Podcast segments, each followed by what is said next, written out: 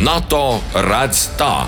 Trešdienās, 15.30. Inese Vaikule, Ainārs Urkevičs, Agnese Vasarmane - objektīvi par Latvijas drošības izaicinājumiem un interesēm. Raidījumi izskan ar NATO publiskās diplomātijas divīzijas atbalstu. Par raidījumu saturu atbild Radio SVH. Esiet sveicināti raidījums NATO redz tā, un šodien radio tiekamies ar kolēģi, žurnālistu, portāla Sarks LV redaktoru un zemesargu Kārli Roķi. Sveiks, Kārli! Sveicināti! Ar tevi kopā esam strādājuši Latvijas televīzijā, un es, ja nemaldos, atceros stāstu, kā tu kļuvi par zemesargu. Tas bija faktiski tāda eksperimenta rezultātā. Jā, tas bija eksperiments. Tas bija, ja nemaldos, 2018. gads, kad uh, aizsardzības ministrija nāca klajā ar tādu ideju, ka varētu uztaisīt uh, tādu brīvprātīgo rezervistu programmu Alūksnē, nu, faktiski karavīru pamatapmācības kursu. Un, uh, nu, tas viss sākās diezgan smieklīgi. Ja mēs aizgājām uz preses konferenci, sākām runāt ar aizsardzības ministrijas uh, preses virsniekiem, hei, nu, varbūt mēs uh, arī tad varētu mēģināt aiziet. Teica, jā, kā labi, nē. Un, nu, tā mūsu lielākā bažas bija tāda, ka mūsu nu, žurnālistus Latvijas televīzijas ziņu dienas tā vienkārši nepalaidīs, nu, ņemot vērā to, cik daudz darba arī mums ir. Un, uh, toreiz, nu, jā, faktiski pašreizējā ziņu dienas vadītāja Iva Telksna pateica, jā, ok, puiši var to darīt, tikai kameras paņemiet līdzi. Nu, un, uh, tā tapa gan mūsu pirmā iepazīšanās ar bruņotajiem spēkiem. Uh, piecu nedēļu kursu salūksnē, un pēc tam arī tapa, bija tāda dokumentālā filma iezīmēta, kur mēs tad, caur trīs žurnālistu.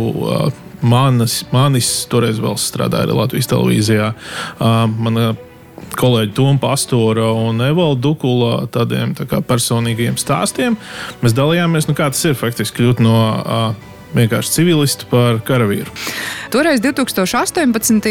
gadā, vēl situācija nu, šķietam nebija tik draudīga, lai gan jau 2014. Jau bija notikusi, gadā jā. bija jā, notikusi Krimas okupācija. Vai vispār domāju par tēmu zemesardze? Patiesībā sakot, jā, domāju, jā, bija doma par zemesardzi, bet nu, tas, kas man baidīja toreiz, bija. Jā, bija tā spēja savienot teiksim, tā, to civilo darbu. Ja, jo mēs zinām, ka zemesardze tomēr ir cilvēki, kuriem ir civilais darbs, un tad šīs mācības visas notiek vairāk vai mazāk brīvdienās, vai arī papildus nu, kaut kādas garākas mācības, kas ir tās iekrīt darba dienā. Tad tur ir jāspēj samanģēt teiksim, tā, tas savs darbs ar, ar, ar to savu militāro dienestu. Un, nu, jā, toreiz bija tāda bažas, un nezināja arī, kas ir patiks, nepatiks, jā, kaut gan nu, tāda vilkmē iekšējā. Un, un, un apziņa, ka tas ir jādara, bija jau toreiz. Nu, un, uh, kā mēs paši smējāmies uh, toreiz ar tiem brīvprātīgā kursa uh, kolēģiem, mūsu dienas biedriem, ja, tad uh, tur ir divas iespējas. Vai tev patiks, vai tev nepatiks. Nu, uh, jāsaka tā, ka šī tieši 2018. gada plūsma, kas bija pirmie, uh, tas koeficients, kas pēcāk saistīja savu dzīvi tādā vai, vai, tādā vai citādā veidā ar bruņotajiem spēkiem, bija nu, diezgan augsts, man liekas, vairāk vai pusi turpat. Atceramies kopīgi šo pašu sākumu, kas varbūt bija tas, kas bija pārsteidzošs tomēr nu, cilvēkam, kas pirmo reizi to mēģina darīt. Kādas bija tās emocijas, ko es pieļauju tajā filmā, labi var saprast? es domāju, ka tās emocijas bija diezgan līdzīgas kā daudziem. Mēs bijām gaidījuši, ka būs kaut kas līdzīgs kā, nu, kaut kādās dokumentālajās filmās par ASV jūras kainiekiem, ka ir tas pirmais, kad viņus atveda autobusā, ja, ir tas šarkatēka, ja, jeb, tas, ka tev ieskrien iekšā kaut kāds bars ar instruktoriem un nelabā balsī uz tevi bļauj, vai ne? Bet patiesībā, sakot, tas pārsteigums pirmais bija tāds, ka cik, cik koleģiāli ir tā attieksme. Ja. Jo, nu, var jau arī saprast, mēs esam diezgan maza sabiedrība. Uh, bruņoto spēku mērķis tevi ir apmācīt un padarīt par karavīru.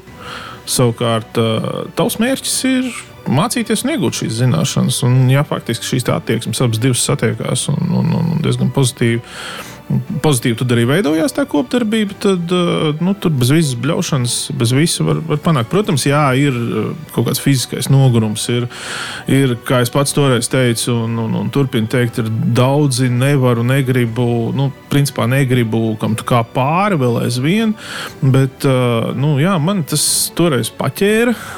Faktiski pat izraisīja tā, tā nedaudz atkarību, jā, adrenalīns. adrenalīns. Bet, nu, jā, kolēģiāla attieksme, tieši, tieši tā kolēģiāla attieksme. Tas arī uz ielas redzams, piemēram, ja, ka tu, nu, tu esi formā, tu zini, ka tu pie kuras citas brigādes zemesarga vari aiziet, nezinu, paspiest roku, parunāties, pat nepazīstot viens otru kā čomiem. Ja, tur ir tāda brālība apakšā arī. Tas ir forši.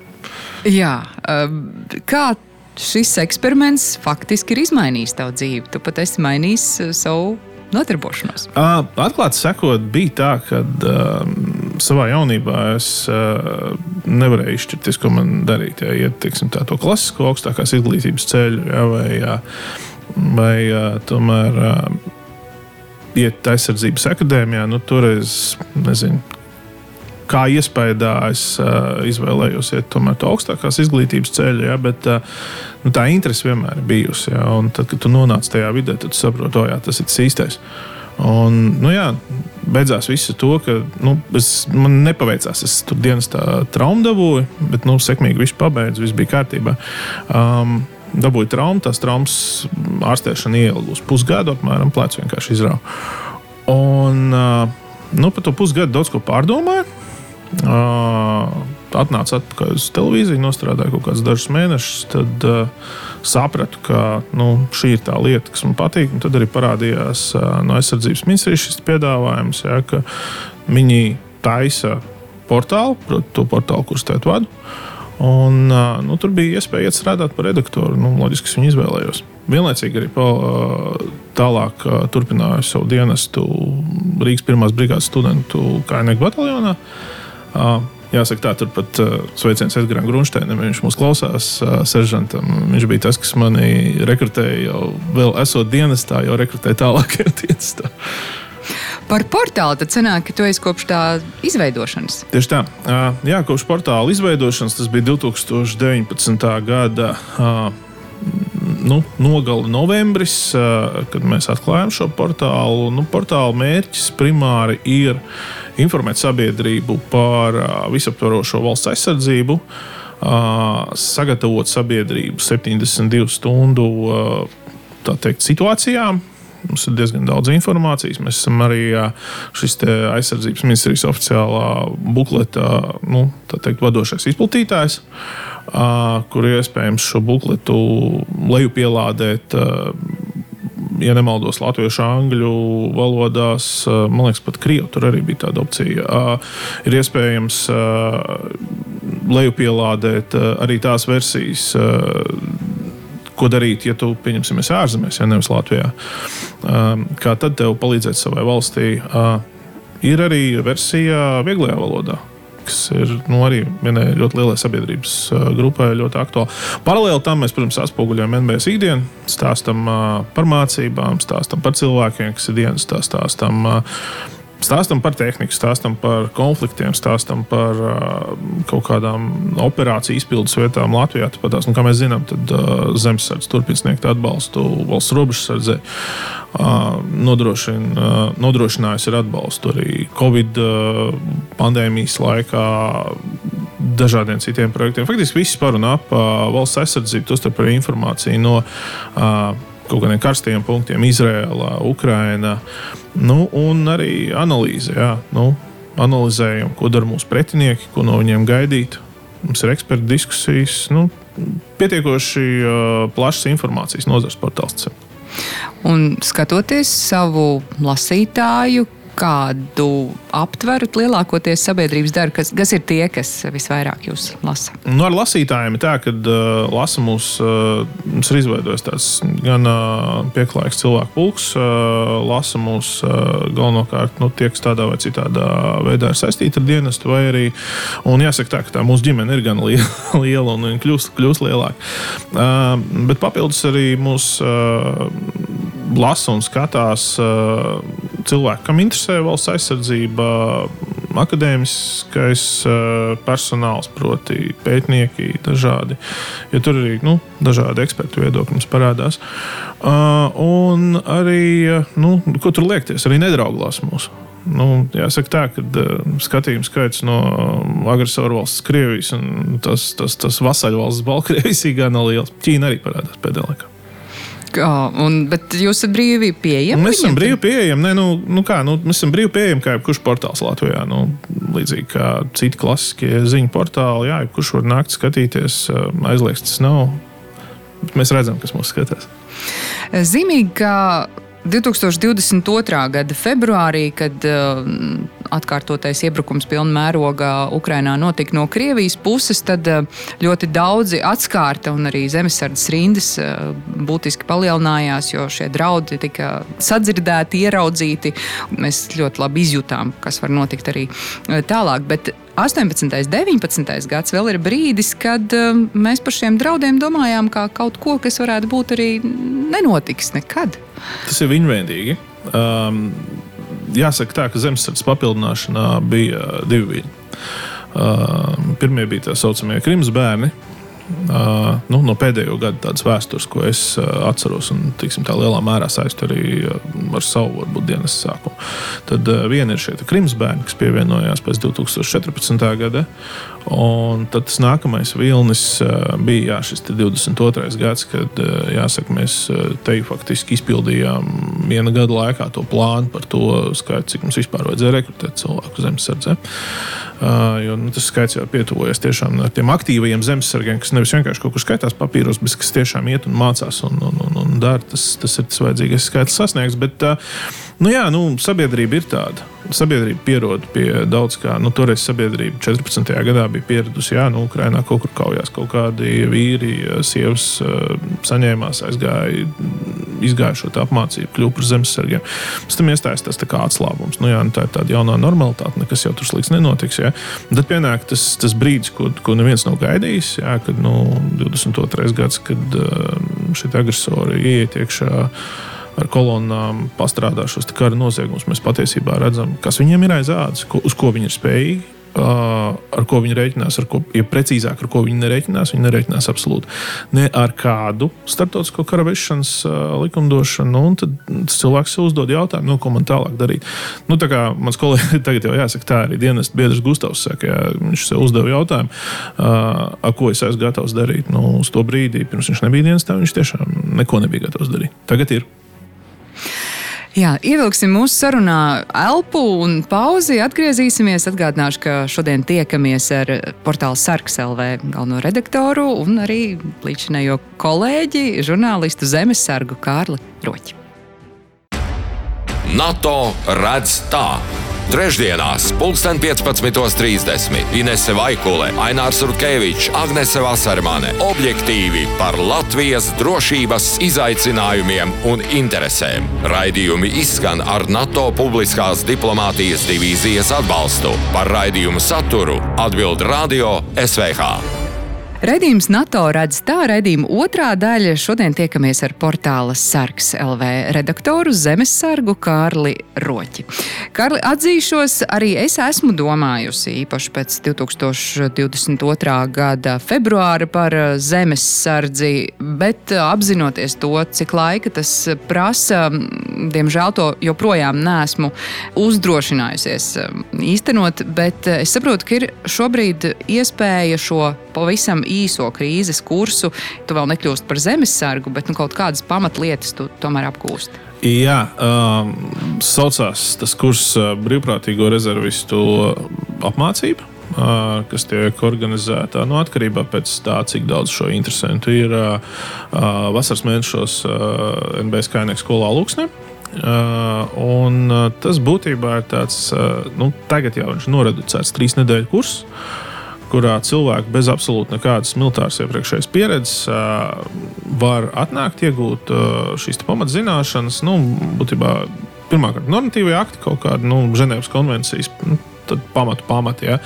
Uh, medicīna, ieroču apmācība, šaušana, uh, sakari, uh, taktiskā pārvietošanās, topogrāfija. Nu, tādas pamata lietas, kas ir, ko apgūst karavīrs, uh, kurš iziet uh, pamata apmācību, kas ir klasiskā tādā nu, armijas variantā, trīs mēneši tad uh, tur nu, šo posmu, kas ir tā pirmsvērsta saucamā apmācība, ja, kur nu, tu tiešām tādas pamat, pamatlietiņas uh, iemācies, tas ir tagad noreducēts uz, uh, nemaldos, trijām nedēļām, plus vēl uh, brīvdienas uh, pavadīt kopā ar ģimeni. Uh, mums tā nebija pirmajā iesaukumā. Mē, mums bija piecas nedēļas, un nekādas atlaides, nekādas brīvdienas. Vispār. Mēs nezinājām, kas par dienu ir. uh, lūk, uh, bet, uh, jā, tas ir tāds, nu, ka tu gūsti faktiski to ieskatu. Uh, pirmkārt, vai tas ir tavs? Uh, vai tev tas patīk? Cik tālu esi gatavs iet un ko tu vari izdarīt? Un tad jau Tu arī tālāk vari domāt par zemesardzi. Ja tu domā par zemesardzi un dienestu kā tādu, tad nu, šis varētu būt tas variants, ar ko es ieteiktu sākt. Uh, Jo nu, vienīgais faktiski tavs pienākums, kas pēc tam ir, tu kļūsi par rezerves karavīru. Ir tāda lieta, ka reizes divos gados tev gan var atnākt pavēsti ar lūgumu ierasties uz uh, mācībām namēs kas vienmēr ir rudenī, septembrī. Un tad nu, gan ir jāatrod laiks, un to nu, divas nedēļas gadā ir jāparedz, ja, ka tas uh, vajadzēs pavadīt mācībās, bet tur arī likumdošana paredz uh, dažādus uh, nu, pretīm nākšanu arī darba devējiem. Nu, kas paredz, ka šis cilvēks ir, ir jā, jālaiž šīm kolektīvajām apmācībām. Bet tālāk jau jā, zemesardzē, pieņemsim, ja tur šo te, šiem te dokumentiem, ko iegūst tālāk par, ap, par apmācību alūksnē, ka tu vairs nu, sniedz iekšā, tad faktiski tas nozīmē, ka tu jau to arī zemesargu pamatu apmācību um, esi apgūsi. Tas nozīmē, ka tev mm -hmm. nu, nevajag varbūt ar uh, citiem zemesargiem iet cauri, ja tiem, kas tieši zemesardzē iziet pamatu apmācību. Protams, ir nianses. Tur uh, mēs zinām, ka zemesardzē vēl aizvien ir divi uh, strēlnieku ieroču pamati, kas ir G36 un AK4. Uh, kur tur varētu nianses atšķirties, ja tur ir teiksim, tāda pieeja, kā rīkoties šiem ieročiem. Bet, uh, bet jebkurā gadījumā nu, tā pamatapmācība tiek ieskaitīta Mm -hmm. Šobrīd, ja. nu, vienīgais, kad uh, iestājoties zemesardzē, uh, nu, tur var nākties uh, vēl papildus iespringt uh, uz tā saucamo bērnu maržu. Jo es esmu divas pamatapmācības izgājis. Es augstnē to pamatapmācību izgājis, un es pēc tam pievienojoties arī studentu bataljonam, nu, tā teikt, atkārtošanu, zināšanu māti, tad es uh, vienkārši sāku tur kopā ar uh, tā gada jauniesāktajiem uh, iet vēlreiz to pamatu apmācību, un tad, nu, mācību noslēgumā jā, mēs arī tikām pie savām beretēm.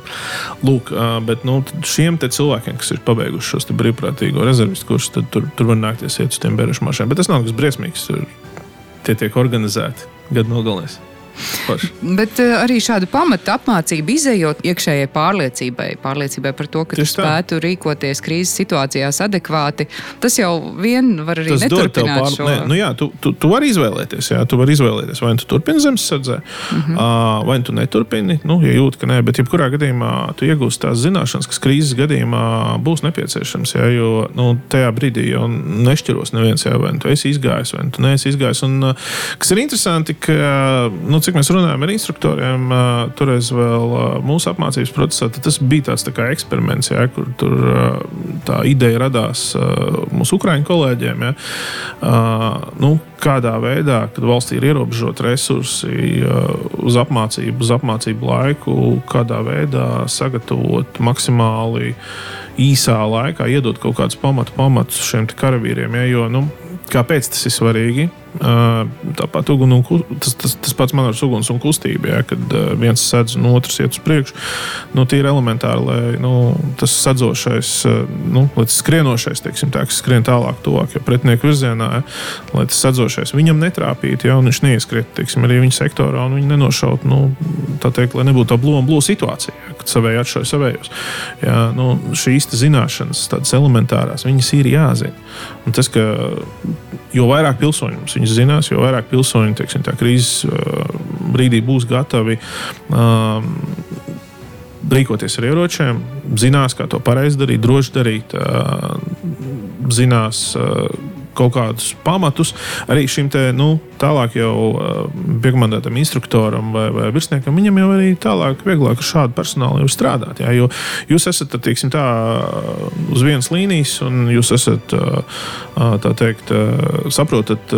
Runājot vienā runājat valodā. Vienā valodā vien, tieši tā, saprotat, ko jūs to ko viņš ar to ir domājis un ko viņš no jums grib. Ja? Lūk, tā, plus vēl nu, jā, arī uh, katram cilvēkam uh, tīri, tīri pašam savu individuālā psiholoģiskā pārliecība par to, ka tu to vari izdarīt. Mm -hmm. Tas nu, nav nekas briesmīgs. Priecājos arī par to, ka no nākamā gada vidusskolās aizsardzības mācība ir obligāta. Tas tā tieši arī man kā mammai, man dēlam sanāks desmitajā klasē arī šo apmācību iziet, un par to es priecājos. Viņš, protams, arī būs eh, tajā vecuma grupā, kas eh, izies valsts aizsardzības dienestu. Un šādā ziņā var teikt, ka tie lēmumi, kas 2018. gadā vēl pirms tādas redzamas situācijas nopietnības tika pieņemti, bija ārkārtīgi tālredzīgi. Viennozīmīgi, jo mēs esam maza sabiedrība. Mums ir jāatcerās tas, ka primāri, lai arī mēs esam NATO dalībvalsts, NATO trešais punkts skaidri un gaiši pasaka, ka katra dalībvalsts primāri ir atbildīga par savu drošību. Es es, es te tā nu, negribu pārāk kritizēt sabiedrību, bet, uh, diemžēl, ir jāatzīst arī viena tāda lieta, ka Pirms šīs Ukraiņas situācijas mēs dzīvojām tādā ļoti lielā pašapmierinātībā. Ļoti lielā pašapmierinātībā mēs uzskatījām, ka jā, mums tur ir kaut kāda neliela armija, puiši tur brauc uz starptautiskajām operācijām, dara savu darbu, bet mūs tas viss neskar. Mēs bijām iedomājušies, ka gadījumā, ja mums kaut kas ļauns notiks, NATO sabiedrotie nāks mums palīdzīgā. Nu, mēs to uztvērām tādu, kā, nezinu, protams, tas ir vēl aizvien apdrošināšanas pakalpojums. Ja, bet, nu, bet, tas notiks bet, tā ar burvju nūjiņas māju, jā, nu, atnāks, atnāks izsēdīsies amerikāņu desants, nu, tā hipotētiski, ja, padzīs visus sliktos uh, un viss būs labi. Uh, bet uh, tagad uh, arī ar šo Ukrainas uh, gadījumu, nu, ar Ukrainu, protams, tur ir pavisam cita situācija. Ukraina nav NATO dalība valsts. Jā. Uh, NATO atbalsta Ukrainu, bet tā nav NATO dalība valsts. Mēs redzam, cik šīs lietas smagi iet. Mēs redzam nu, to pašu bruņojumu, cik smagi ir piegādāti. Ja. Ka tev apsola, ka tev pasaka, jā, tev būs, bet tev var arī nebūt. Un tev ir kaut kā pašu, pats, pašu saviem spēkiem jāizdomā, um, kādā veidā tu to pretinieku noturēsi. Ja? Uh, tev ir jābūt gatavam arī situācijai, kad pat ja tu esi NATO dalībvalstī, nu, ir kaut kāda tā taktiskā situācija uz zemes tāda, ka tev nevar būt vienkārši tā, ka viņi nu, nevar pienākt. Ja, paši puiši mēs jau jā, bet, bet redz, tur, nezinu, tur mīnus pieņemsim tajā Rīgas jūras līcī ir salikts iekšā. Mēs nevaram izsēdināt. Ja. Mēs, mēs, mēs domājam kaut ko citu, ja, bet nu, turaties. Ja. Un tev ir jā, jābūt spējīgam noturēties, un tu bez tām zināšanām neesi spējīgs noturēties. Ja. Uh, ir tāds ļoti maldīgs uh, priekšstats, ka, jā, nu, ak, Dievs, mans nezinu, bērns vai vīrs vai uh, aizies armijā, viņš kļūs par lielgabalu.